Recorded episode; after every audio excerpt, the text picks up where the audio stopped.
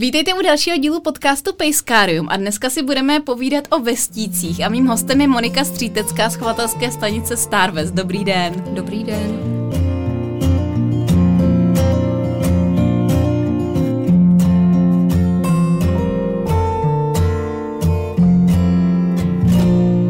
A hned úplně na začátek první dotaz, jakou má souvislost etiketa whisky Black and White a vestíci?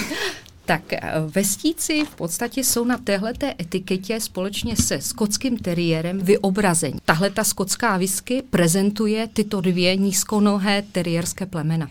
A zároveň souvisí i s původem vlastně toho plemena. A zároveň jako přesně tak souvisí i s původem toho plemena, protože je tahleta viska přímo z oblasti tohodle vlastně výsky, nebo z oblasti výskytu těchto nízkonohých teriérů, což je severozápad Skotska. Aha, no dobře, tak to určitě probereme blíž a nejdřív pojďme upřesnit ten název. Já se radši budu držet toho vestíci, protože se bojím, že ten zbytek bych vyslovovala špatně, ale můžeme ho říct celý radši. Takže West Highland White Terrier je český západohorský bílý teriér, který vznikl v 19. století a bohužel teda nešťastnou náhodou. Protože tohle plemeno bylo vyšlechtěno z důvodu toho, že vlastně Sir Malcolm, který choval Cairn terriery v 19. století, byl vášnivý myslivec a pořádal poměrně často hony. Tak s těmito psy chodil na lov. Jednou při tom honu došlo k takové situaci, že když mu ti Cairnové vyháněli z nor jezevce nebo lišky, tak on si zastřelil svoji oblíbenou fenu. Mm-hmm. A protože byla ryzavé barvy a tohle s ním poměrně zatřáslo a on začal řešit, jako, jak předcházet těm, protože u těch lovů může nastávat jakoby tato situace. A on začal řešit, jak to udělat, aby k tomuhle nedocházelo, nebo alespoň docházelo co nejméně. Takže z těch vrhů Cairn terriéru začal vybírat světlá, pokud možno světlá nebo bílá štěňata, mm-hmm. která do té doby bývala a z těch vrhů vyčleňována, aby se na nich nechovalo. A postupem let se ta barva upevnila natolik, že zhruba v roce 1904 bylo toto plemeno uznáno skotským chovatelským klubem a asi za 4 roky anglickým chovatelským klubem jako standardní plemeno. A v nějakém roce asi 1934 bylo potom uznáno i u nás v České republice a za 2 roky už se objevily první štěňata, 2 štěňata v českých plemenných knihách. To jsem koukala právě, když jsem na tuhle informaci někde narazila, že vlastně jsou tady u nás už tak hrozně moc dlouho, nebo jako relativně z mýho pohledu, jo. A zajímavá je právě i ta historie a tady ta příroda, že to tam takhle vyloženě zdokumentovaný přesně takovýhle příběh. A i ten původ přímo z konkrétního plemene vlastně. Ono na tom je zajímavá ještě další věc, že v podstatě West je vyšlechtěný přímo jen z těch Cairnů. Tam není příměs dalšího jiného plemene. Takže je to opravdu přímý a řekněme potomek Cairn terriéru, kde jenom byla vybírána tato světlá barva a na ní se postupem času začalo stavět. A dá se říct, čím se od sebe tady ty 2 plemena třeba liší, kromě té barvy?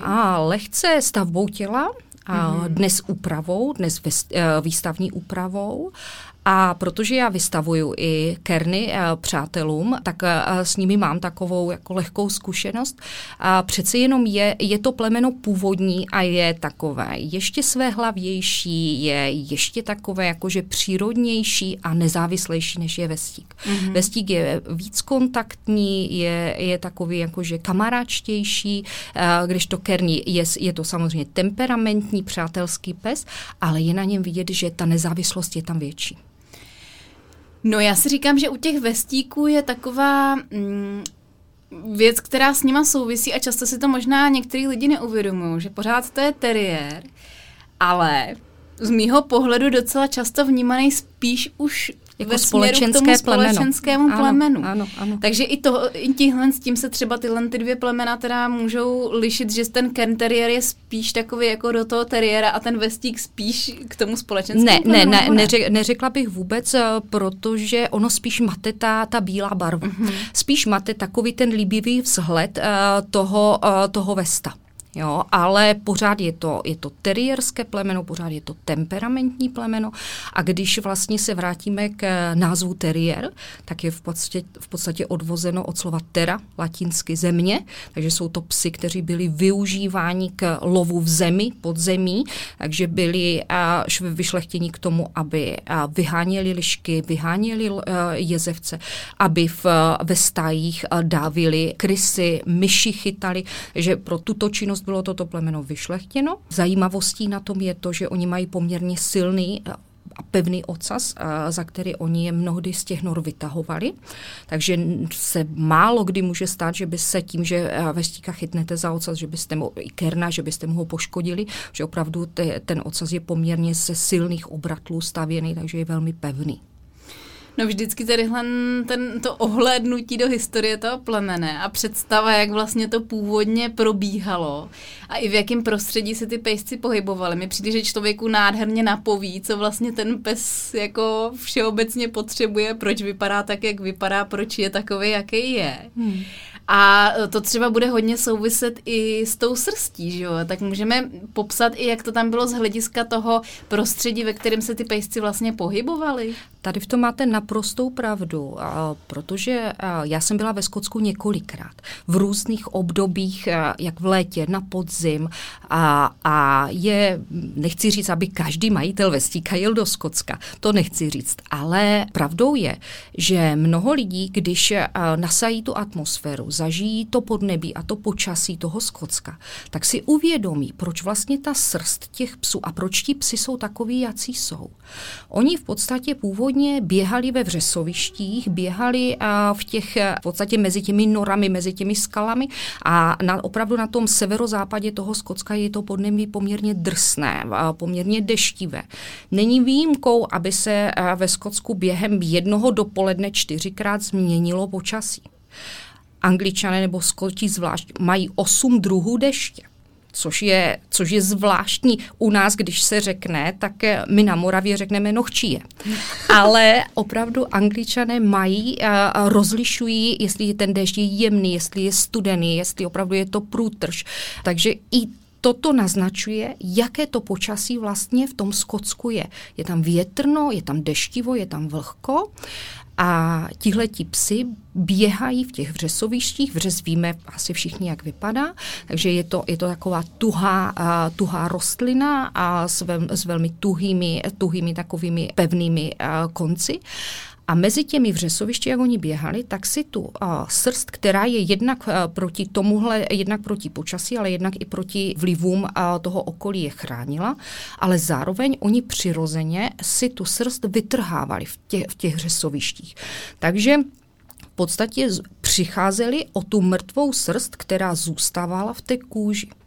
A tím jakoby zůstala vždycky, že oni proběhli tím vřesem a proběhli tady tímhletím prostředím, tak se přirozeně otrimovali a v té srsti, nebo v té kůži, pardon, zůstala vždy jenom jakoby ta nezralá a ta čerstvá srst. A tohle musíme dělat vlastně i my dnes pro ně, protože dneska už vřesovištěm neběhají, my tady vřesy nikde nemáme v našem prostředí, takže musíme jim od toho pomoci uměle a to je trimming. No, pojďme možná jako k těm věcem typu povahový rysy a tak dále se určitě ještě vrátíme, ale když už jsme u té srsti, tak se u ní pojďme zastavit, protože já mám takový pocit, že když už jsem tady probrala spoustu plemen, tak o trimování jako takovým jsme se zas tolik nebavili.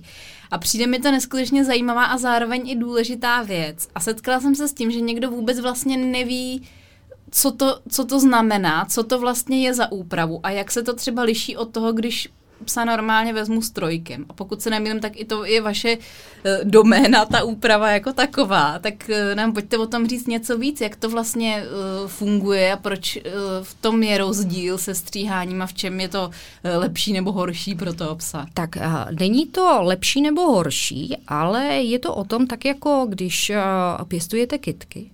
A každá kytka potřebuje buď to slunné stanoviště, stinné stanoviště, potřebuje více vláhy, méně vláhy, aby se jí dařilo, aby dobře rostla. Přesně stejným způsobem se musíme starat o každé naše psí plemeno a respektovat jeho potřeby. A potřebou vestíku opravdu je ten trim, nebo všech hrubosrstých plemen, nejenom vestíku, ale všech hrubosrstých plemen je trimming. Trimming znamená, že trimovacími noži, ono to zní tak jako nebezpečně, nicméně to není nebezpečné, trimovacími noži nebo hráběmi tu mrtvou srst z kůže vyčesáváme a vytahujeme. Mnohdy si majitelé lajkové myslí, že to toho psa bolí. Můžu říct, že někdy je to nepříjemné. Jsou partie u výstavních psů, které se trimují, jako je lopatka, uši anebo nasazení kořene ocasu. A to jsou citlivá místa, ke kterým musíte přistupovat citlivěji a opatrněji, ale například trimování beder, trimování zádě, boku, to na tom vůbec, v tom vůbec není problém, ten pes to nevnímá, ale dochází tady k jiné věci, což mnohdy majitelé si špatně vykládají. Vestík je velmi nezávislé plemeno. A je to pes, který v podstatě mnohdy i v domácnostech je zvyklý řídit tu domácnost. A přijde na ten trimming a najednou musí stát na stole, musí se nechat učesat a najednou na něj někdo šahá způsobem, na který on vůbec není zvyklý. A doma je zvyklý na to, že když dá najevo, že tohle teda ne, tak to jeho rodina respektuje. A když mě dá najevo, že tohle teda ne, tak já se mu snažím vysvětlit, že tohle teda jo a že tady je od toho, aby v podstatě jsme tu úpravu dokončili, aby jeho majitel byl spokojený a aby v podstatě jsme ho zbavili té mrtvé srsti v kůži. A zvláště mladé zvířata, to někdy nesou nelibě. Ten trénink musí být efektivní a rychlý. Na konci musíte to zvíře hodně pochválit, musíte mu opravdu ukázat, že to, že byl trpělivý a to, že to zvládl, je velmi dobře a příště budeme pokračovat. Přesto všechno, to ti mladí pejskové rádi zkouší znova tu nelibost projevit, protože každý teriér musí zkusit, jestli zákaz z minule platí i dnes, takže musíme ho ubezpečit, že opravdu platí. A tohleto si mnohdy majitele vykládají, jakože ty psy to bolí, těm psům se to nelíbí, je to špatně celé, ale pokud je ten trimming vedený správně, pokud ho dělá člověk, který ho umí, a pokud to zvíře je dobře ovladatelné a dobře vychované, tak tam není vůbec žádný problém. Předpokládám, že to funguje prostě stejně jako u jakýhokoliv jiného ošetřování a manipulace, která se prostě dá i naučit a připravit na toho pejska tím tréninkem a vůbec už na to myslet, když si pořizuju takovýhle plemeno, že přesně tohle s ním budu muset řešit v průběhu celého života vlastně a že musím ho na to zvykat postupně. Je to pravdou. Já třeba, když mám štěňata, tak už zhruba od nějakého 4., 5. týdne je dávám na trimovací stůl, učešuje lehce, to je otázka třeba minuty, to štěňátko potom odměním pamlskem, hodně ho pochválím, tak, aby to případně se mu v pozdějším věku začnu dívat i na zuby, začnu ho stavět do postoje. A dělám to i u štěňat, které nepůjdou mezi chovatele, které půjdou jenom do rodin a v podstatě majitelům, kteří nemají žádné výstavní ambice. Ale je to z toho důvodu, aby to štěně mělo průpravu na další jakoukoliv péči o něj. Že když přijde k veterináři, taky ho postaví na stůl a ten pejsek nestropí hysterickou scénu, ale nechá se úplně v klidu jakkoliv ošetřit. A ví, že ta manipulace s ním bude odměněna a že to, i když je to někdy i nepříjemné, ale že to má svůj konec a má smysl nějakým způsobem zůstat trpělivý. Mm-hmm. Možná mě napadá, před nějakou dobou jsem na tohle téma natáčela podcast právě o veterinární manipulaci a tréninku veterinární manipulace. Myslím si, že to fakt hodně úzce souvisí, tak kdyby to někoho zajímalo, tak to dám do popisku i k tomuhle dílu. Protože přesně tady ty věci spolu jako souvisejí. Na stole u veterináře, na stole při nějaký úpravě a když to člověk zařadí do úplně běžného tréninku a běžného provozu, tak to pro toho pejska vůbec nemusí být problém a může si jako na to krásně zvyknout a dát se to krásně předejít tomu přesně, že potom se budou řešit kolem toho nějaký trabila, nepříjemnosti a pes bude zdrhat už když uvidí veterinu z dálky a nebo salon.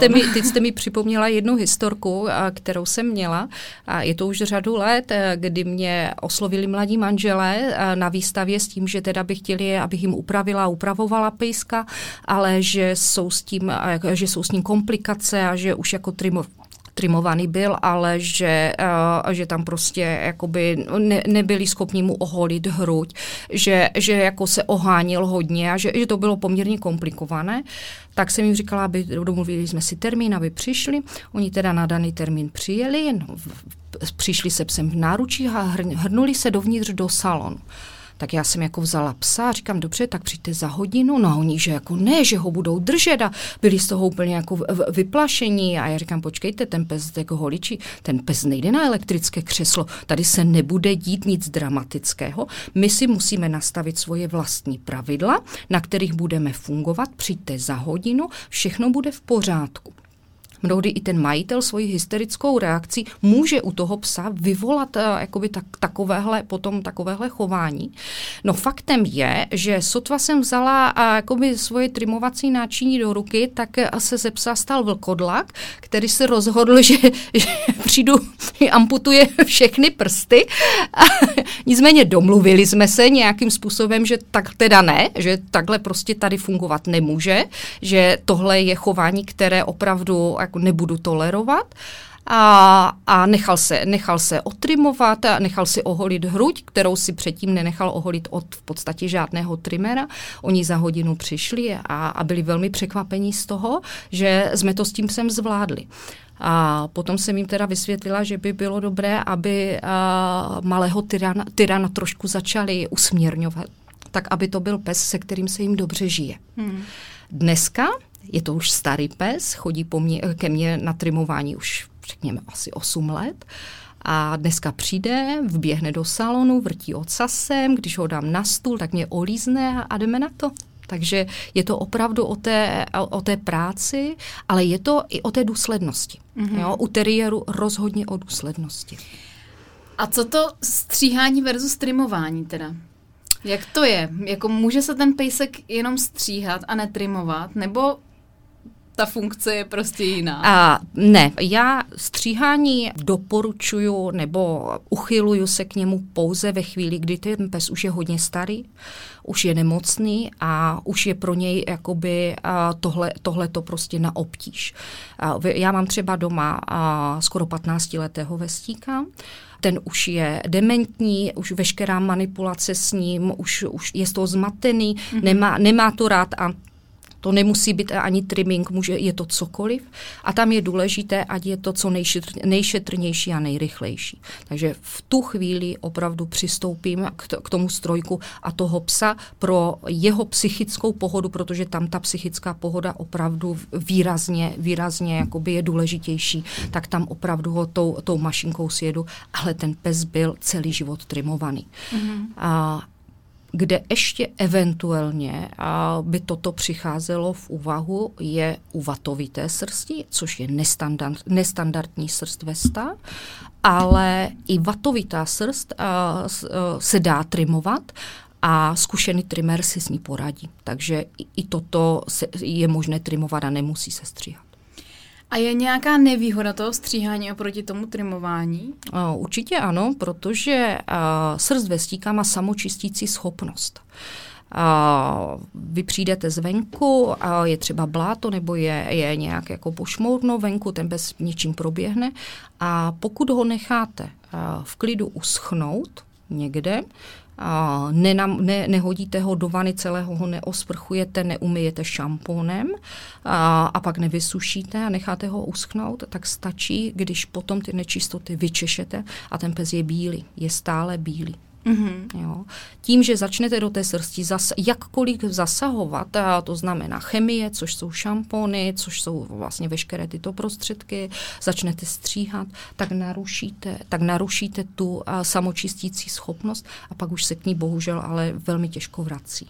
No ono by se totiž nabízelo to, že by si člověk řekl, tak když je vestík takhle krásnej bílej, tak to určitě ho musím třikrát do týdne šamponovat nějakým bělícím šampónem, aby vůbec takhle zůstal, ale to realita asi bude jinde. Realita je úplně jiná a já, byť psy vystavuju, tak pro mě pořád je to nejdříve pes a potom až výstavní pes. Takže všichni mý psi chodí skoro denně do lesa, za domem máme potůček, takže všichni si plavou v tom potůčku od jara do podzimu, není v tom žádný problém, vyběhnou z toho potoku, běží přes pole, ten pes tu chvíli vypadá dvojbarevně, takže jako není to úplně jako okej, ale vůbec není nutné toho psa potom někde házet do vany a šamponovat.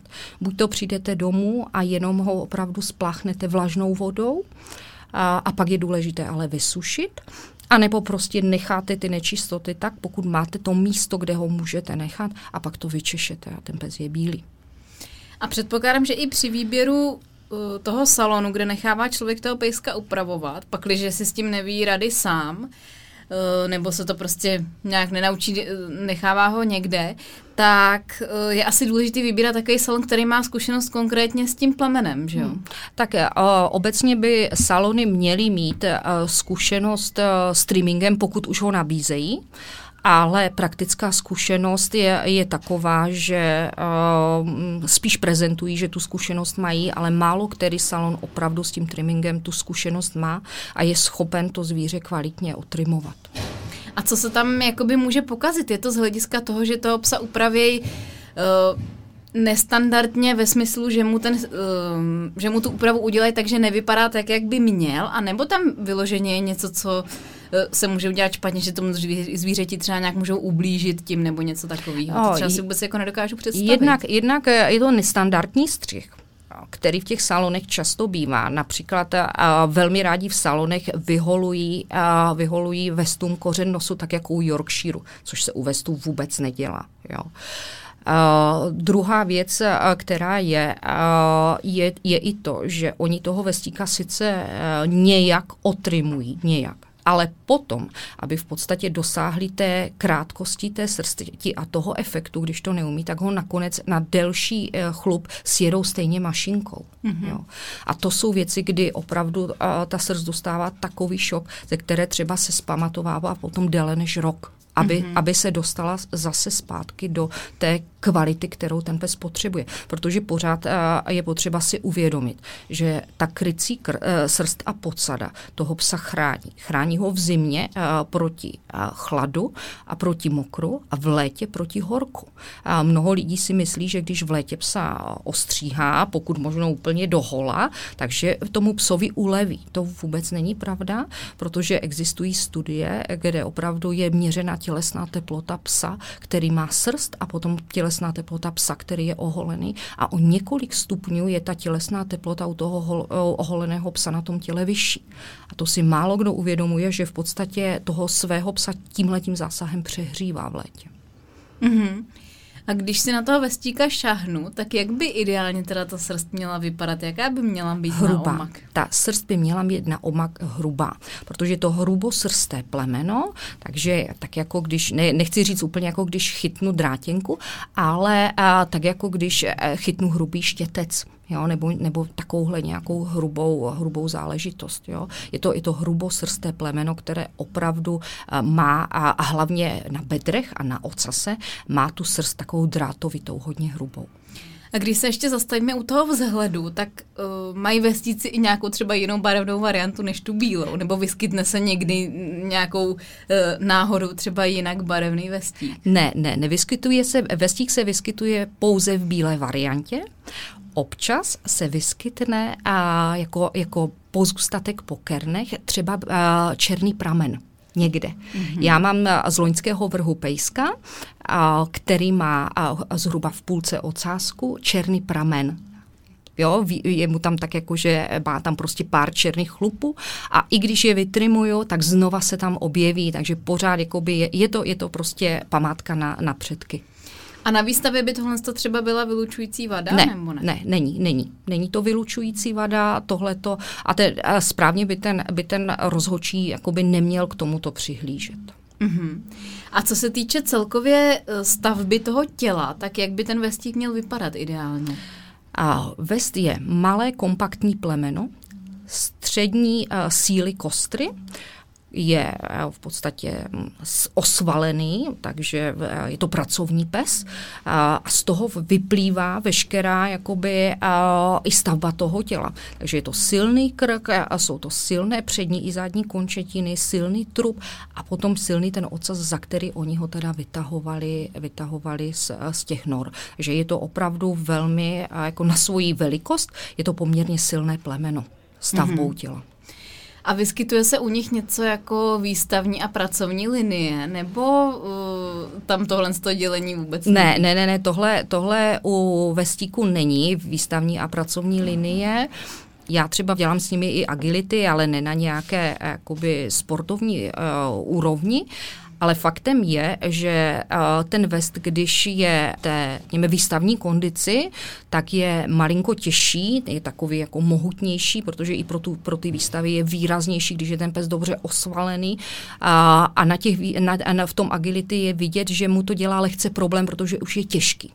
Mm-hmm. Jo, je schopen vyvinout tu rychlost na těch překážkách, je schopen je velmi dobře zdolat. Samozřejmě stavbou těla se nemůže rovnat šeltým nebo psům jakoby, stejné velikosti, kteří jsou primárně k tomuhle tomu určeni, ale dělají to velmi rádi. Nicméně tam třeba je vidět, že je to lehce zbržďuje.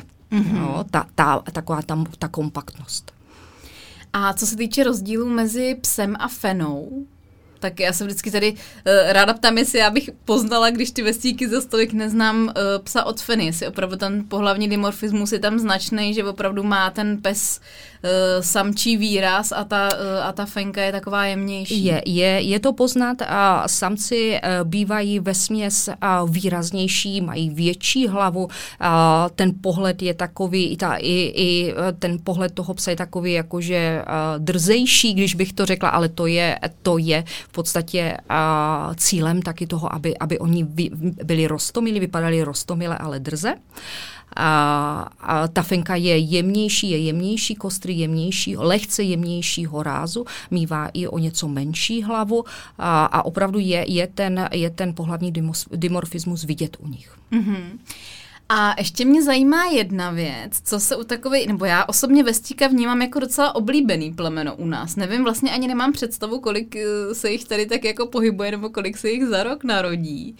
A jestli, ale jako mám pocit, že i docela často prostě vídám, že nějak jako jsou tady oblíbený celkem. Asi to bude souviset i s tím, že už tady jsou teda dlouho. Je to v podstatě plemeno, které v klubu chovatelů teriéru je na předních místech v chovu a v zapisovaných jakoby jedincích. Mm-hmm. Takže opravdu se každoročně narodí stovky štěňat. Tak jak v tom roce 36 to byly zhruba 2 štěňátka, tak v pozdějších letech potom to byly štěňata už řádově ve stovkách. A třeba v roce 2005 se narodilo 402 nových štěňat. Mm-hmm. Takže ano, jsou velmi populární, jsou oblíbení. A předpokládám, že společně s nima na těch prvních místech budou asi Jack Russellové, parsní a tady přesně tyto plemena, skoti taky. Je nějaký plemeno, se kterým si ho třeba často lidi pletou? Jsou to plemena, se kterým si je často pletou a jsou to společenská plemena, jsou to bišonci a jsou to maltézáci. A to, když mi někdo řekne, tak jsem z toho vždycky hodně taková, jako ne, to je teriér, to je úplně jiný druh psa, je to původně lovecké plemeno. Snažím se tak jako trošku vysvětlit, ale opravdu, když už teda úplní lajkové, si opravdu vestíky pletou s těmito plemeny. To by asi někdo byl překvapený, kdyby čekal povahu bišonka. Já bývám taky překvapená. Protože ty rozdíly tam budou opravdu asi obrovský. No tak jaký jsou ty jejich povahový rysy, nebo na co upozorňujete majitele, když zvažují, že si vestíka pořídí? No, já bych asi povahu vestíka specifikovala vtipem. A na tom se krásně ukáže, jaký vlastně ten vestík je. Zemře německý ovčák, dobrman a vestík a stojí před nebeskou bránou. A svatý Petr jim přijde otevřít, pozve je dovnitř a vede je před Boha. A tak oni tam stojí před tím bohem a Bůh se jich ptá. Nejdříve toho německého ovčáka. A v co si věřil celý život? A ten německý ovčák mu říká, věřil jsem v disciplínu, věřil jsem a ve spravedlnost a věřil jsem v ochranu svého pána. Bůh mu pokyne, řekne, tak pojď, posaď se po mé pravici. Zeptá se dobrmana, a v co ty si věřil celý život? Věřil jsem v ochranu svého pána, věřil jsem a v jeho péči a v tu chvíli mu řekne ten Bůh, dobře, pojď posaď se po mé levici. A teď se zeptá toho vestíka, který tam tak sedí, kouká na něj, a v co ty věříš, v co ty si věřil? A vestík po něm šibalsky mrkne očkem a říká, já věřím, že sedíte na mém místě. A to je přesně teriérská povaha.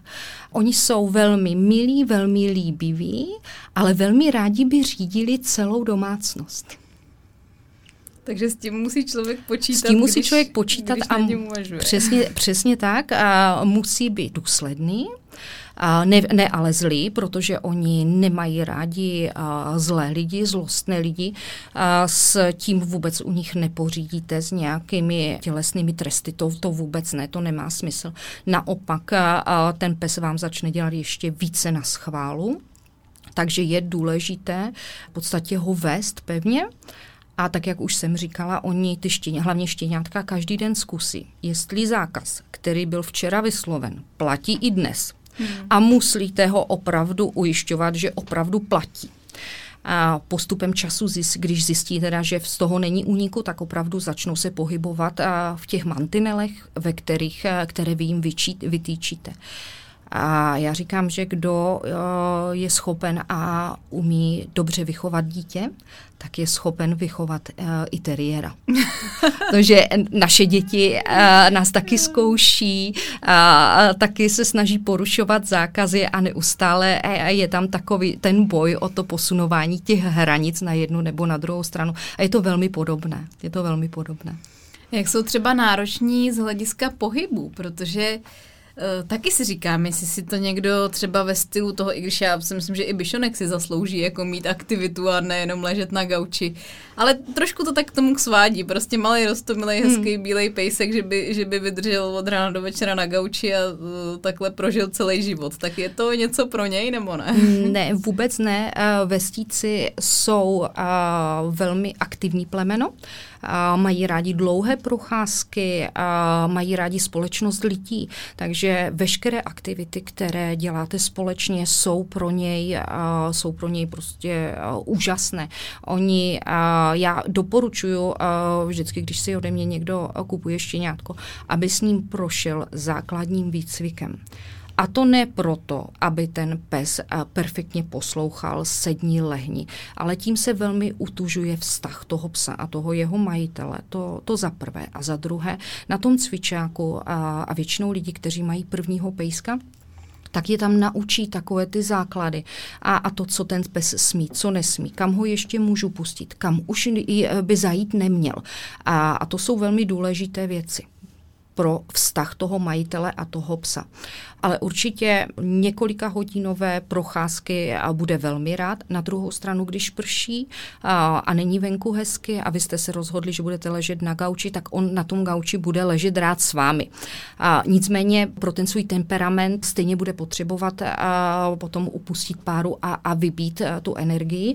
Takže když třeba den, dva leží a je s vámi doma, tak je potřeba potom o to intenzivněji se mu věnovat.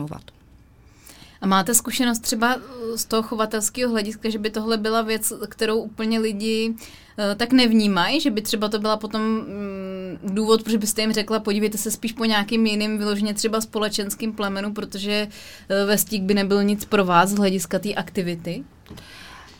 Většinou jako vestík není aktivní tak, že tak řekněme jako třeba plebena, jako je husky a nebo opravdu nebo vyžla psi, kteří potřebují opravdu běhat a pracovat, aby tu energii ze sebe dostali. tomu vestovi stačí ta procházka a stačí to tyhle ty aktivity a třeba jednou za týden nějaký ten cvičák nebo to agility nebo frisbee nebo cokoliv, čím upevníte ten vztah a ten pes i mentálně jakoby zapojí tu hlavu a bude i pracovat takovýmhle způsobem. Tohle bude úplně stačit. Nicméně pokud by to měl být pes jenom pro lidi, kteří chodí do práce a domů, tak tam on šťastný a spokojený nebude. Tohle dobře není. Takže je potřeba si uvědomit, že je potřeba opravdu se mu věnovat a mnohdy je i dobré, že ten pes vytáhne ty lidi ven, že začnou přemýšlet nad tím, že i když do té doby ty procházky neabsolvovali, nechodili, tak ten pes je motivuje k tomu, aby tyhle ty aktivity společně začaly dělat. Přišel mi dotaz na to, jak jsou na tom vlastně dneska vestíci s tím loveckým pudem a vůbec chutí do práce. Jsou ještě lidi, kteří je vyloženě používají jako toho loveckého psa. Případně projevuje se tam tohle nějak i do běžného života s ním? Já znám možná jednoho, dva chovatele, kteří používají vestíky k norování. Já k tomu mám i jednu historku, kdy jsem zkoušela norovací zkoušky s fenou, která už dneska nežije. A bylo to vtipné, protože jsem přišla mezi ty myslivce a teď jako dámička v zeleném a bílý pejsek. Pani, jako co nám to tady chcete ukazovat, ale protože ona byla zvyklá v podstatě na to agility, byla zvyklá jakoby na tu noru, tyhle věci jí nevadily, takže přestáli jsme to poměrně jakoby dobře, tyhle ty aktivity a i sami ti myslivci byli překvapení z toho, jak ten vestík jakoby reaguje i v té noře. Musím říct, že i já sama jsem byla překvapená. Když já s něma chodím na procházky a jdu se smečkou, tak musím přemýšlet několik kroků dopředu, protože ten lovecký pud tam opravdu pořád je a zvláště mladé zvířata rády jakoby vyběhnou a oni samozřejmě nemají stavbu těla takovou, aby mohli štvát v tom lese, aby mohli udělat organizovanou skupinu a prostě nějak to zvíře ulovit. Na to jakoby nemají fyzické proporce. Ale protože chci s myslivci a z naší místní organizace vycházet dobře a do toho lesa s těmi psy chci chodit, tak opravdu musím je umět včas odvolat, musím je umět včas zabavit, tak aby případně ta zvěř, která tam je, aby opravdu za ní nevyběhli. Pokud si na to člověk nedá pozor, tak skutečně oni rádi takhle jakože za tou zvěří vyběhnou a nebo když tu stopu chytí, tak opravdu po ní jdou. Vracejí se zpátky, není to, že už byste toho vestíka neviděli, to ne, ale přece jenom původem to opravdu lovecké plemeno je a tyhle ty vlohy tam opravdu jsou. Chodím cestičkou do toho lesa, je to jaká polní cesta a v době, kdy je hodně hrabošů a je třeba přemnožení těchto hlodavců, tak starší zvířata uloví většinou toho hraboše nebo tu myš, a trošku ji poškodí a potom ji předházují těm mladším, aby se učili lovit. Fakt, jo. Mm-hmm. Tyjo, tak to je zajímavý. No. Teda asi ne z hlediska z pohledu toho hraboše, jo.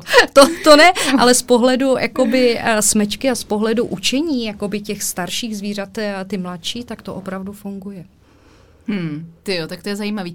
No, krásně jsem tam zmínila takovou tu klasiku, že prostě chcete s těmi myslivci vycházet, protože mám pocit, že to je jako velký téma u psů, který mají tendence lovit, aby fakt člověk, když ví, že s tím psem má takovýhle problém, tak ho nějakým způsobem měl pod kontrolou. Buď to teda věděl, že ho poslechne, že to má pošéfovaný, anebo ho případně teda měl na vodítku, aby se nestalo, že ten pes tu zvěř bude štvát nebo tak, že jo? Protože ono přesně to jako není jenom o tom, jestli opravdu tu sunu dožene a skolí, ale i když ty zvířata vyrušuje jako v určitých částech roku, kdy jsou na to citliví, mají mláďata a tak dále, nebo naopak zase po zimě prostě nemají tolik energie, tak si říkám, že je furt dobrý dokola připomínat, abychom byli vzájemně ohleduplní v tomhle, když se v té přírodě pohybujeme.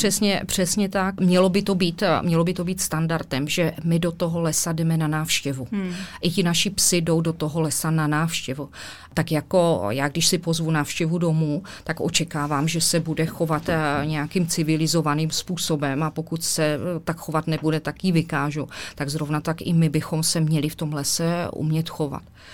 Samozřejmě chápu, že nevždy se to prostě podaří, ale potom už je to o vzájemné komunikaci. S tím naprosto souhlasím. No, myslím si, že spousta tady těch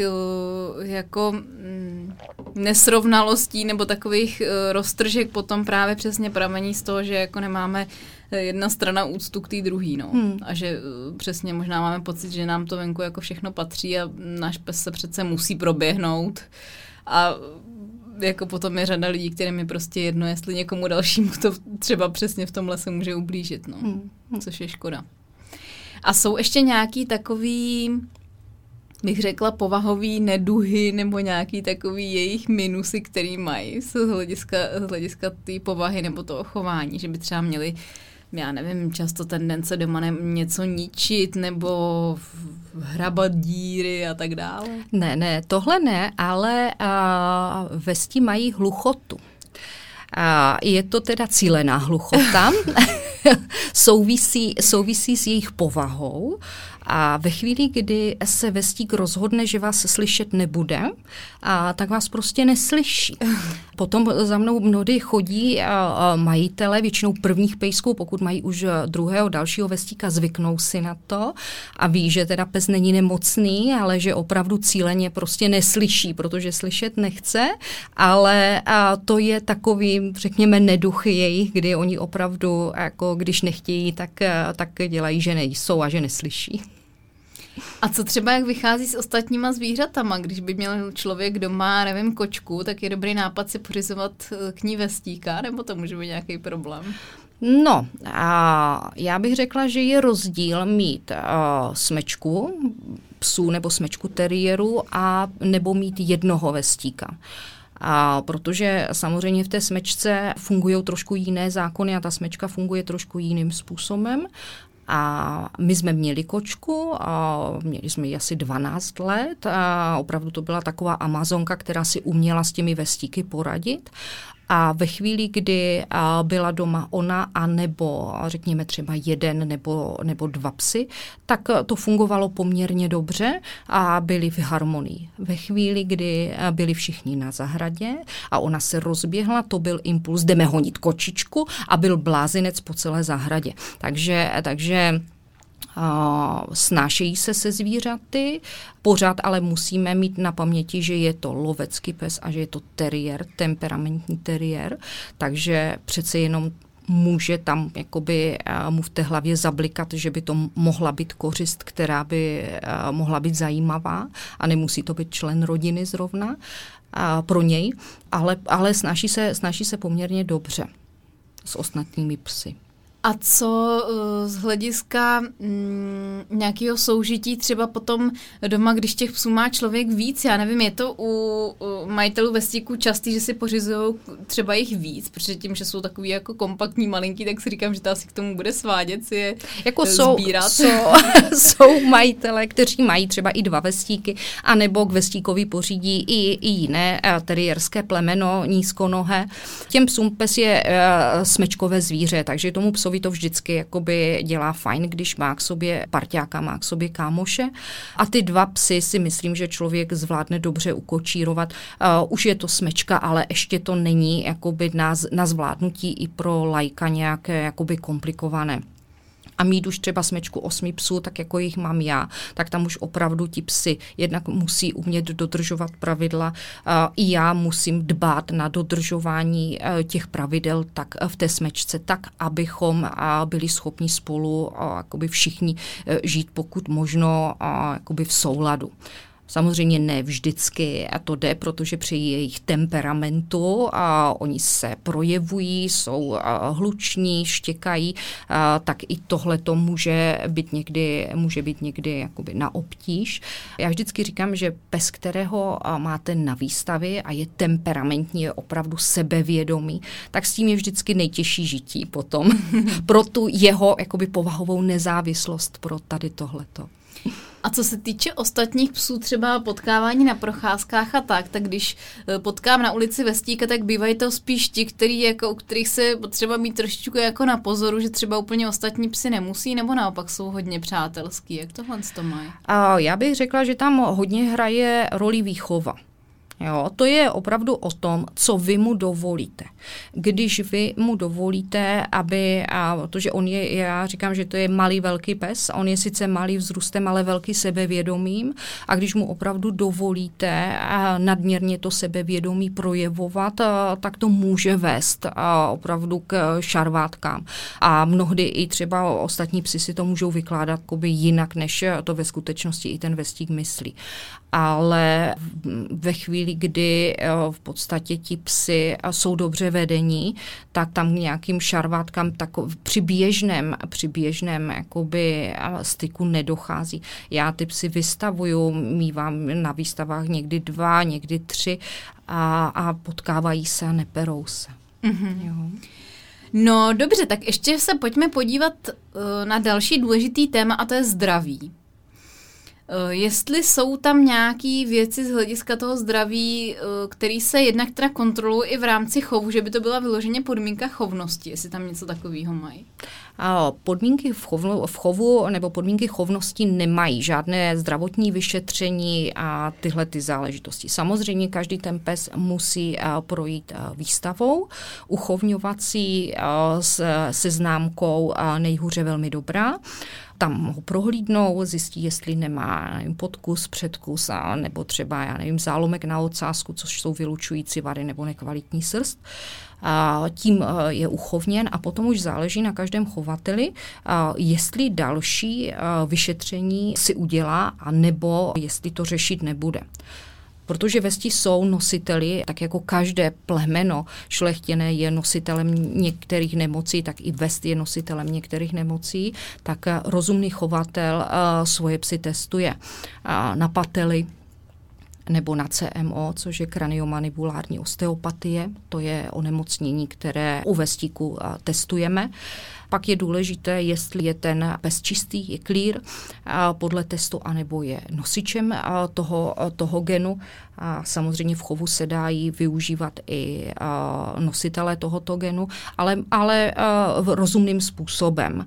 Je vždycky důležité přemýšlet nad tím opravdu, jaké 2 jedince v tom chovu použiju a jak potom dál by to zdravotně mělo vypadat asi. A jak se to projevuje tohle z toho onemocnění? To je onemocnění, kdy se tomu psovi převážně na dolních čelistech v době výměny zubů dělají takové bouličky, je to hromadění vápníku, hodně jim i jakoby se zablokuje, tak jakože stuhne čelist. Mm-hmm. Tohle to je v různé intenzitě. Jsou psy, kteří tím trpí v mírné formě, ale jsou psy, kteří opravdu mají problém se i najíst. Nicméně, když uplyne, řekněme, rok a dojde k výměně těch zubů, tak tohleto onemocnění ustane a ten pes už, pokud je ten majitel schopen s ním jakoby přečkat toto krizové období, tak ten pes už potom žije normálním životem, ale nesmí být používán v chovu.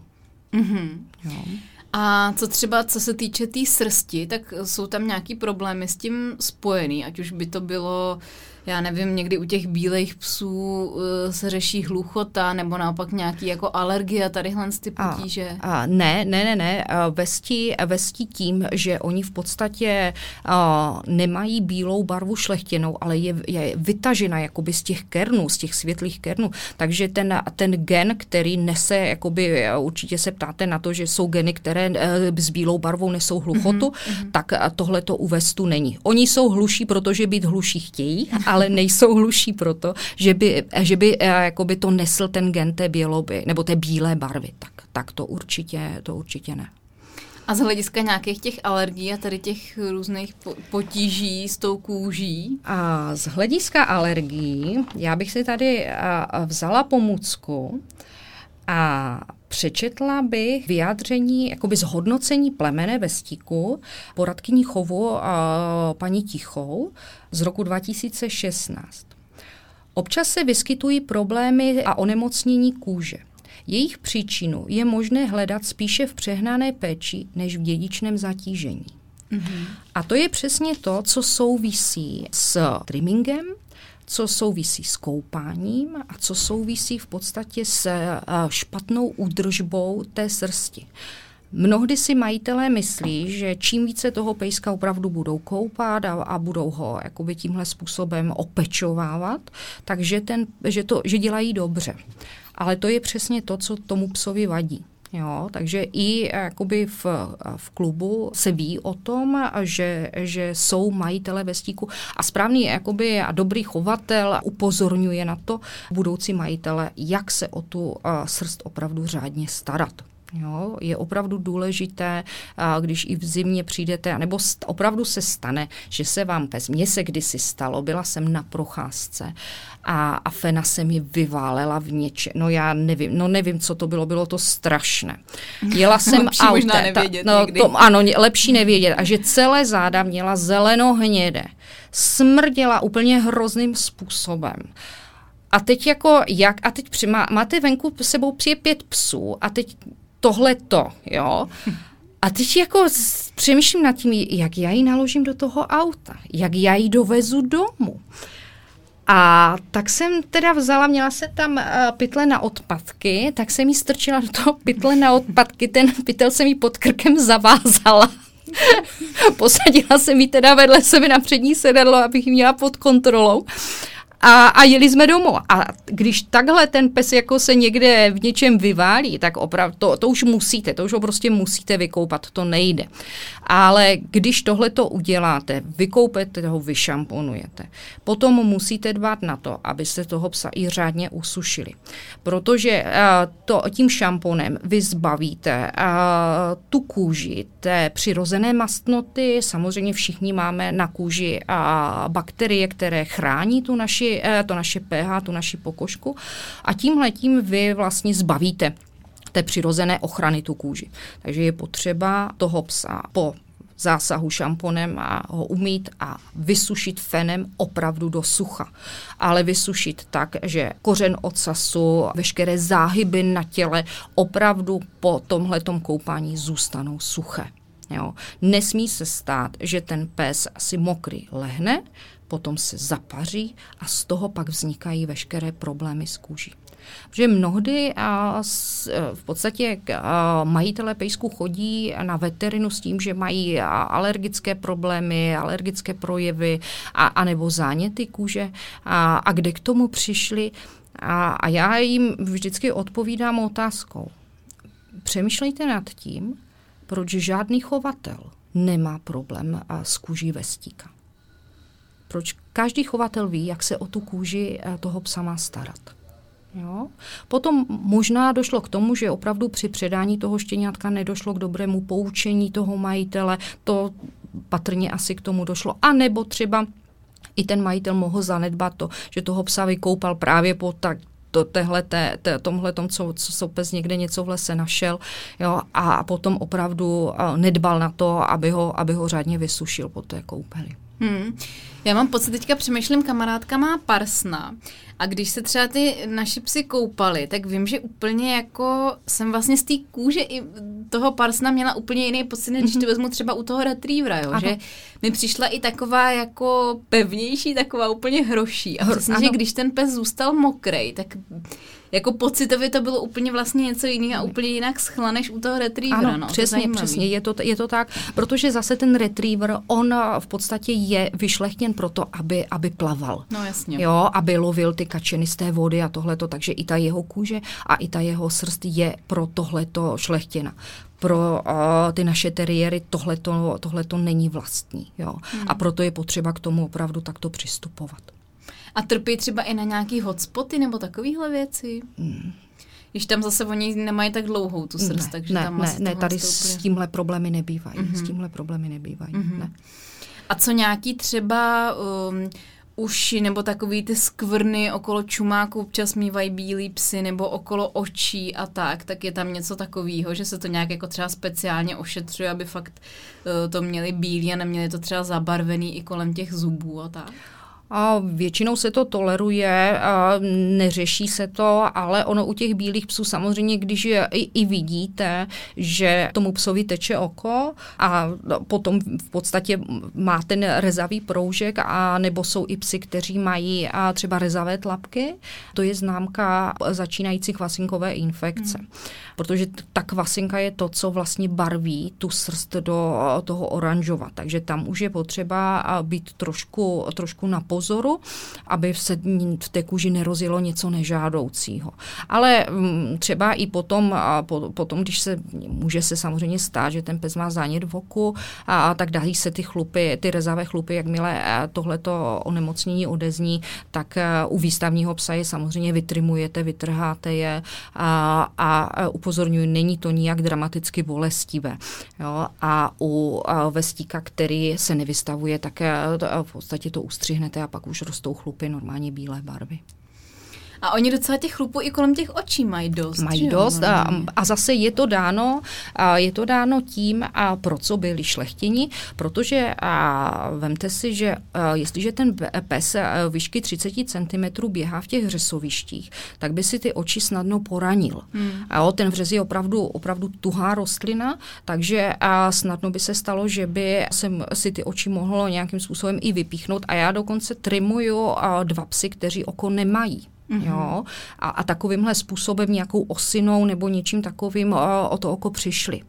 Jo? Takže proto je dobré mít tu ofinu delší, i když majitelé mnohdy říkají, ale on má tak krásné očička, já mu na ně nevidím, ale všechno na tom psovi má svůj účel.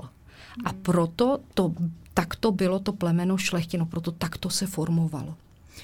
Vím, že když jsem tady natáčela podcast o zraku psů se psí oftalmoložkou, tak jsme tam právě i řešili tu úpravu, že jako kolikrát člověk může nadělat víc paseky tím, ano, že nepravidelně třeba tomu psovi to oko upravuje nebo mu tam stříhá a tak dále a má tam prostě takový jako chlupy na půl, než když to nechá úplně tak, jak by to přirozeně mělo být. Ano, přesně tak. Ono dokonce někdy třeba štěňátka, když jim rostou ty první chlupy kolem očí, tak oni jsou poměrně tvrdé a ostré, tak se může stát, že jim ty chlupy podráždí to oko. Ale jakmile ten chlup přeroste a stane se, že to opravdu tomu štěňátku to oko chvilinku i teče.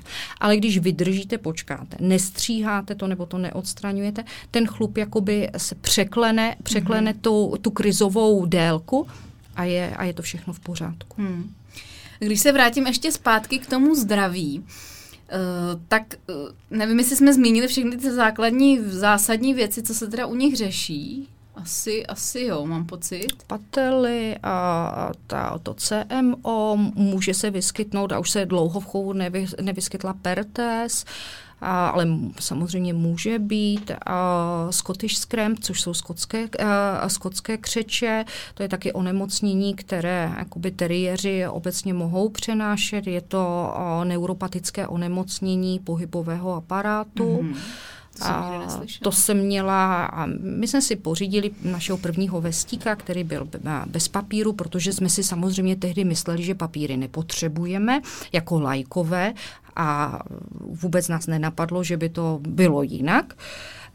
Ve finále to byl náš nejdražší pes, protože měl potravinovou alergii, takže hned tak něco nesměl, měl Scottish Cramp, takže těch onemocnění měl celou řadu. A když to srovnám, když jsem si pak už kupovala nebo pořizovala nebo odchovala i další psy s rodokmenem, tak ve finále tohle to byl můj nejdražší pes, kterého jsme měli. No.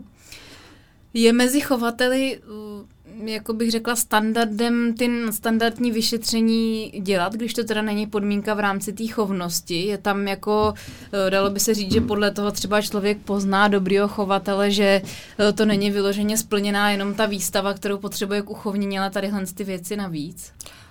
Rozumný chovatel to udělá. A udělá to z několika důvodů ty vyšetření. Jednak proto, že ve chvíli, kdy neví, jestli ta jeho fenka nebo ten jeho pes je zatížen nositelstvím některé z těch nemocí, tak vlastně vůbec neví, s jakým protějškem ho spojuje a co případně potom může nastat. Jo? Jestli opravdu se nemůže stát, že pak vyrobí štěňátka, které až po předání tomu majiteli řekněme, a při přezubování začne mít tyto problémy. A myslím si, že tohle je velmi nezodpovědné udělat. Jo. Takže to je zrovna třeba záležitost toho CMO. Nebo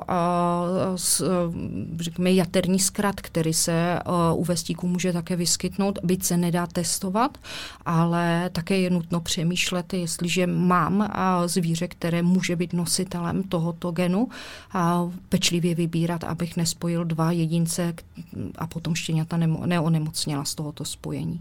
Jo, to je velmi důležité a zodpovědný chovatel to určitě udělá. Otestuje svoje jak feny, tak psy, aby věděl, s čím potom vstupuje do toho chovu. A co téma vestíků bez průkazu původu? Vyskytuje se jich hodně, nebo ne? Vyskytuje se jich hodně. Dokonce existují i na Facebooku různé skupiny, kde teda jsou mnohdy i tábory a jakoby vestíků s PP proti vestíkům bez PP. Majitelé vestíků s PP se navážejí do těch bez PP, ti bez PP to nechtějí akceptovat a zase různě tam jakože, ale naši pejskové jsou zdraví a když jsou to taky vestíci a mnohdy tam vznikají takové šarvátky. Takže je jich poměrně dost. A proč není dobrý nápad pořizovat si to bez papírového vestíka? No právě proto, co jsem řekla. Protože ve chvíli, kdy každé plemeno, každé zvíře, každý organismus, dneska nemusíme být jenom u psů, je jednak nositelem nějakého genu, který může tomu potomstvu bezděky předat a může tím jeho život velmi negativním způsobem ovlivnit. Proto je dobré mít tyto věci pod kontrolou. A také proto, že my máme naše rodné listy, naše děti mají rodné listy a proč by naši psi neměli mít své rodné listy? Úplně stejný důvod. Liší se tam třeba nějak úplně razantně cena toho štěňátka s průkazem původu versus bez, protože to je často takový argument, proč do toho jít? Já bych řekla, že v době covidu naopak množitelé bez papíráků vyšroubovali tu cenu poměrně vysoko těch štěňat, také tím, že vest je plemeno, které nerodí 10 mláďat. Jo. Takže je to plemeno populární, ale na druhou stranu je to také plemeno, na které se mnohdy čeká. Pokud opravdu ten majitel chce to štěňátko, tak mnohdy si na něj musí počkat. Což v dnešní době, v dnešní konzumní době lidé nechtějí akceptovat. Jo, mají pocit, že zavolají, i mně se třeba stává, že mi někdo zavolá. Dobrý den, máte štěňata, a za kolik? A to jsou věci, které mě, já hned vím, že s takovýmhle jakoby majitelem nechci nic mít.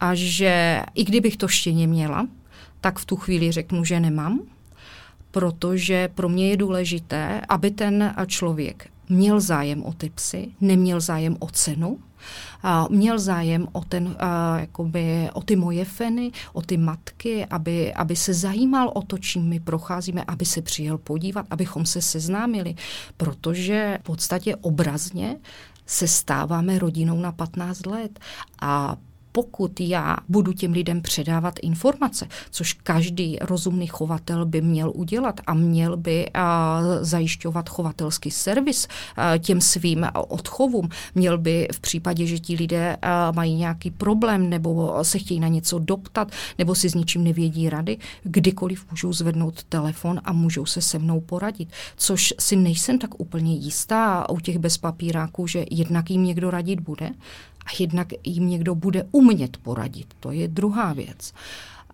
Takže to jsou věci, kdy v podstatě si myslím, že je důležité, aby lidé zapřemýšleli nad tím, jestli si pořídí pejska s rodokmenem nebo bez rodokmenu. Pokud přemýšlí nad cenou, tak ať si raději koupí, nebo ne koupí, ať raději zajdou do útulku. Protože ve chvíli, kdy třeba nastane situace a toho psa srazí auto nějakou nešťastnou náhodou, tak ta pořizovací cena toho štěněte může být zanedbatelná proti tomu, co ten člověk bude muset vynaložit, aby toho psa nechal ošetřit. A ve chvíli, kdy přemýšlí ten budoucí majitel nad tím, jestli teda jako vůbec za toho psa ty peníze dá, tak ať je raději nedává a udělá radost pejskovi z útulku. Další věc je ta, že jako každý zvíře má svoji cenu. Vím, že nedávno jsme se tady právě bavili s Míšou Zemánkovou z Dogpointu z útulku a i pro ně je složitý vybírat ty nový majitele, protože prostě jako některý lidi mají pocit, že i v tom útulku to funguje, takže si přijdu, okamžitě dostanu psa, na kterého si ukážu a zadarmo vůbec si neuvědomuji, že i když to je kříženec, takže jsou tam nějaké věci okolo, že ten útulek musí nějak fungovat, že ten pes je, já nevím, vykastrovaný, ošetřený, očkovaný, odčervený a tak dále, že prostě ty náklady tam jsou jako s jakýmkoliv psem, když to prostě člověk dělá poctivě. Přesně tak a ono mnohdy, nechci říct mnohdy a nechci házet všechny do jednoho pytle, ale když čtu někdy ty vestí skupiny, tak se tam i objevuje jakoby taková myšlenka, že my to vlastně děláme pro peníze. Tady bych chtěla jakoby upozornit na jednu věc. Nikdo, nebo valná většina nás chovatelů má svoje zaměstnání. Chodíme do práce, máme rodiny a kromě toho chováme psy. Valnou většinu těch peněz, které i teda z těch štěňat potom vyplynou, vracíme zpátky do těch psů. A konkrétně třeba já, když, protože u mě se to dá poměrně dobře změřit, já pracuju sice s lidmi, ale mám měřitelný výkon svojí práce a ve chvíli, kdy já mám štěňata, tak já prodělávám. Můj pracovní výkon ani z poloviny není takový, jaký by měl mít. Takže mě opravdu nikdo nebude říkat, že já chovám, ale spoustu dalších lidí chováme psy pro peníze, protože si mnohdy ti budoucí majitelé vůbec neuvědomují, co to je probdělých nocí, kdy vy nespíte, kdy třeba v noci pomáháte tefeně krmit štěňata, nebo nastane nějaká komplikace a vy musíte ve dne v noci kdykoliv sednout, jet do auta a jet za veterinářem, řešit spoustu věcí, které jsou velmi stresové. Bojíte se o ty svoje psy, jak o ty fenky, tak o ty štěňata. Je to i psychicky velmi náročná situace. A pokud to člověk dělá s láskou a má ty svoje psy rád, tak to pro peníze ani dělat nejde. A ještě kde je přesně ten čas strávený komunikací s těma zájemcema a tak dále, že jo? To je prostě taky další obrovská část té práce, která na první pohled zatím není vidět. A vůbec jako i ta osvěta taková, že jo, i když to bude člověk, který si od vás nakonec štěně třeba nevezme, tak jenom, že věnujete tu energii a ten čas tomu, že mu vysvětlíte, co a jak to jako funguje. Víte, pro mě jakoby tenhle čas třeba není jakoby nadarmo strávený, protože tím já ty lidi selektuju. A pro mě je velmi důležité, jak si lidé si ode mě štěně koupí, protože já ty štěňata porodím společně s tou fenou. Rozbaluju je z těch porodních obalů a rozdýchávám je společně s tou maminkou, přikládám je k těm cecíkům, to jsou první momenty života. A ta vazba je mezi náma taková, že já nemůžu to štěně prostě dát jen tak někomu. A opravdu udržujeme, nebo snažím se, abychom už před narozením toho štěněte měli nějaký vztah, aby jsme se poznali navzájem.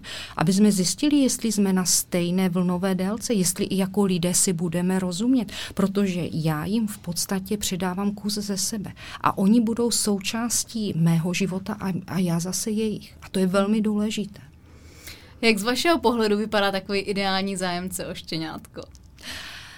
Ideální zájemce o štěňátko je aktivní člověk, který je ochoten naslouchat těm novým možnostem, které se před ním otevírají.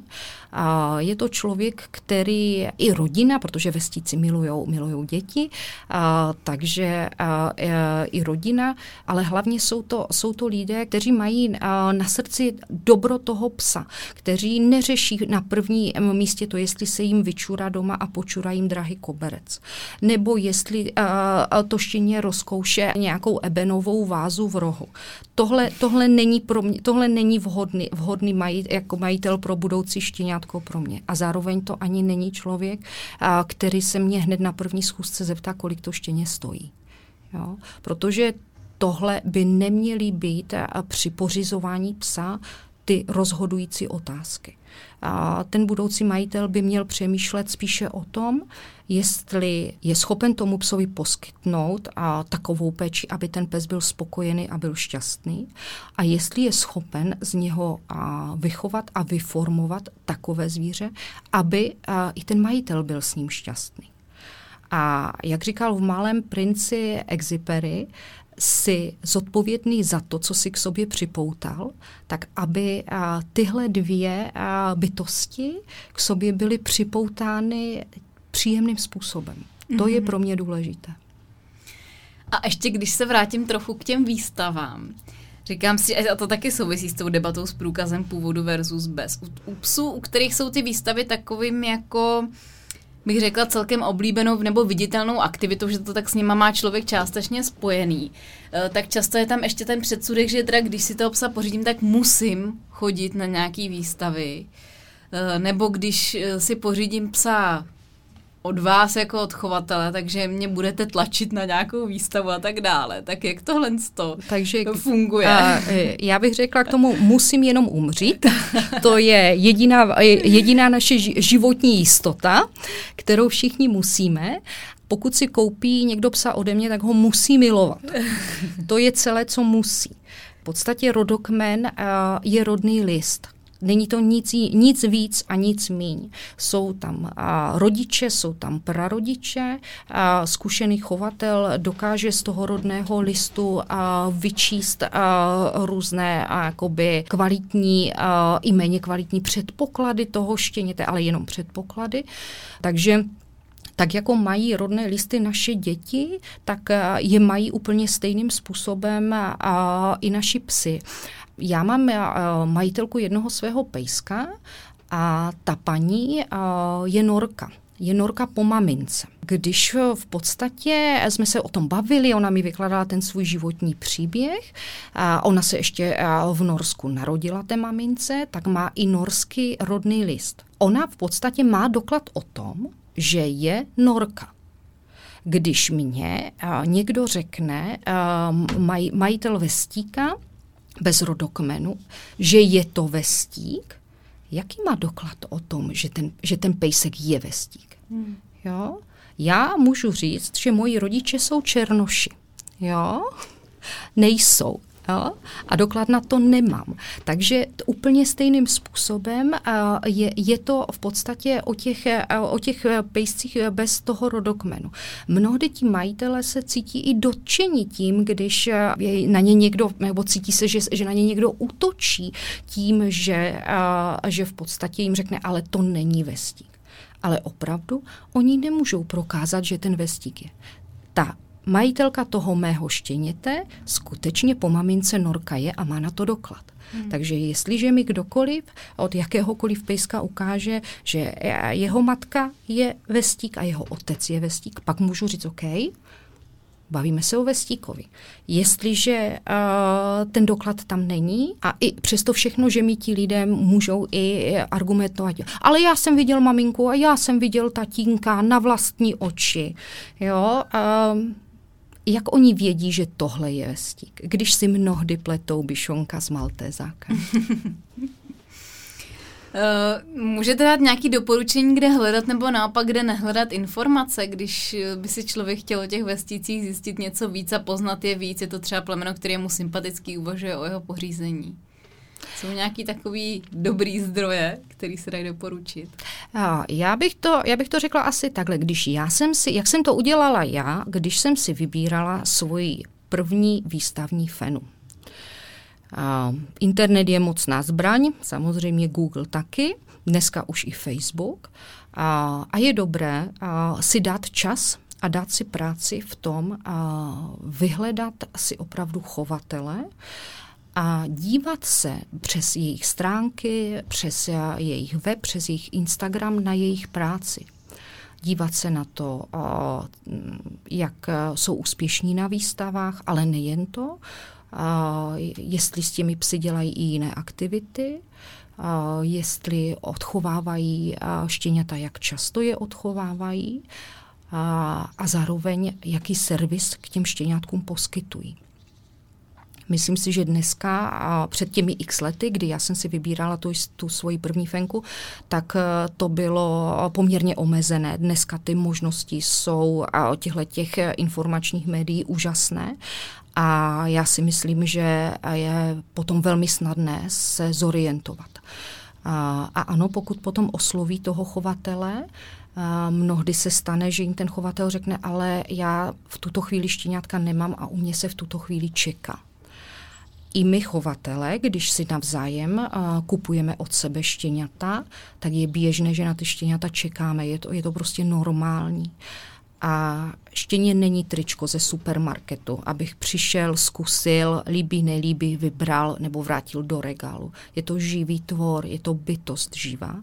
Přistupujme k tomu tak a zkusme se trošku oprostit od té komerčnosti a zkusme trošku pokorně s tou přírodou na téhle vlně se pohybovat a opravdu zkusme si, pokud máme od toho vestíka zájem a je to parťák na 15 let, tak jestli jsme přesvědčeni o tom, že opravdu tenhle chovatel je pro nás ten, od koho chceme to štěně mít, počkejme si. Ta trpělivost, asi to se vyplácí. Myslím, že to spoustě lidí chybí v poslední době a teda jako to samozřejmě taky mám tendence být netrpělivá na různých věcech, ale kor tady je prostě potřeba, aby to člověk fakt zvažoval dlouho. A je fakt, že se za mě teda nedá říct, že by jeden zdroj informací byl primárně špatný nebo primárně dobrý, prostě to člověk musí tak nějak jako nasát ty informace na různých směrů a potom proto, se to přebrat kolem podle sebe. Že? Proto říkám, jako dnes je těch možností Facebook, webové stránky, Instagram i klidně stránky Klubu chovatelů teriéru, což je oficiální stránka, pod kterou my jsme sdruženi, tak i tohle to není problém. Ale těch zdrojů, odkud získat ty informace o kvalitě toho chovatele dneska jsou. Akorát prostě si člověk musí na to dát ten prostor. No. A i samozřejmě předpokládám, že prostě i s tím chovatelem je to tak, že přesně jak jste říkala, jako to, že mě někdo bude sympatický, tak s někým jiným to tak můžu necítit, že třeba nejsme na stejné vlně a není vůbec jako od věci si prostě promluvit, já nevím, se 3, se 4 zjistit, co a jak, jakože jo, jak s kým já prostě přesně potom chci být v kontaktu a co ten, který člověk preferuje a tak dále, no, aby prostě to jako fungovalo i dlouhodobě, no. Protože myslím si, že potom, když člověk narazí na chovatele, na kterého se může nějakým způsobem spolehnout a přesně ví, že se na něj může obrátit, kdykoliv bude řešit nějakou trabli nebo si nebude vědět s něčím rady, tak jako je to k nezaplacení. No. Přesně. Ušetří vám to za veterináře, ušetří vám to za v podstatě hledání mnoha informací, protože u toho chovatele, pokud to dělá delší dobu, tak se koncentruje spousta různých informací a zkušeností jednak od druhých chovatelů, ale zároveň od majitelů jiných pejsků. Takže vy v podstatě vidíte a víte jakoby věci, které sice sám bezprostředně neřešíte, ale víte, jaká ta řešení těch situací jsou, protože jste ve středu dění. No dobře, přemýšlím, jestli ještě nějaká taková úplně zásadní věc, kterou jsme nezmínili. Ale myslím si, že úplně ne a hlavně tady mám na vás schovaných ještě pár otázek do toho bonusu, ať už i z hlediska nějakého zahraničí a ještě těch výstav a tak dále, takže na to se určitě vrhneme. Tak napadá vás ještě něco, co jsme nezmínili. Já myslím, že vaše otázky byly vyčerpávající, příjemné, tak doufám, že jsme zodpověděli všechno, co mělo být řečeno. No, tak se ještě vrhneme na nějaký ty aktivity a tak dále. Ještě jsem se chtěla něco doptat k té úpravě, takže se vrhneme na ten bonus. Tak pro tuhle chvíli moc krát děkuji, že jste si udělala čas, že jste jela. Zase opět se přidáváte do řady těch, kteří tady jedou dálku přes půlku republiky, aby šířili osvětu o tom svým plemeni, což si toho hrozně vážím. Přijde mi, že je to neskutečně užitečný a super, že prostě to takhle funguje a že člověk má zájem o to plemeno nejenom jako sám pro sebe, ale i o jeho jako blaho celkově. Já děkuji za pozvání, já jsem moc ráda, že jsem mohla předat svoje zkušenosti a myšlenky. Tak se mějte krásně. Nashledanou. Nezapomeňte na to, že podcasty teď najdete včetně bonusové části na platformě Hero Hero. Takže mrkněte na stránku herohero.co/Pejskárium a poslechněte si bonusovou část tohohle dílu.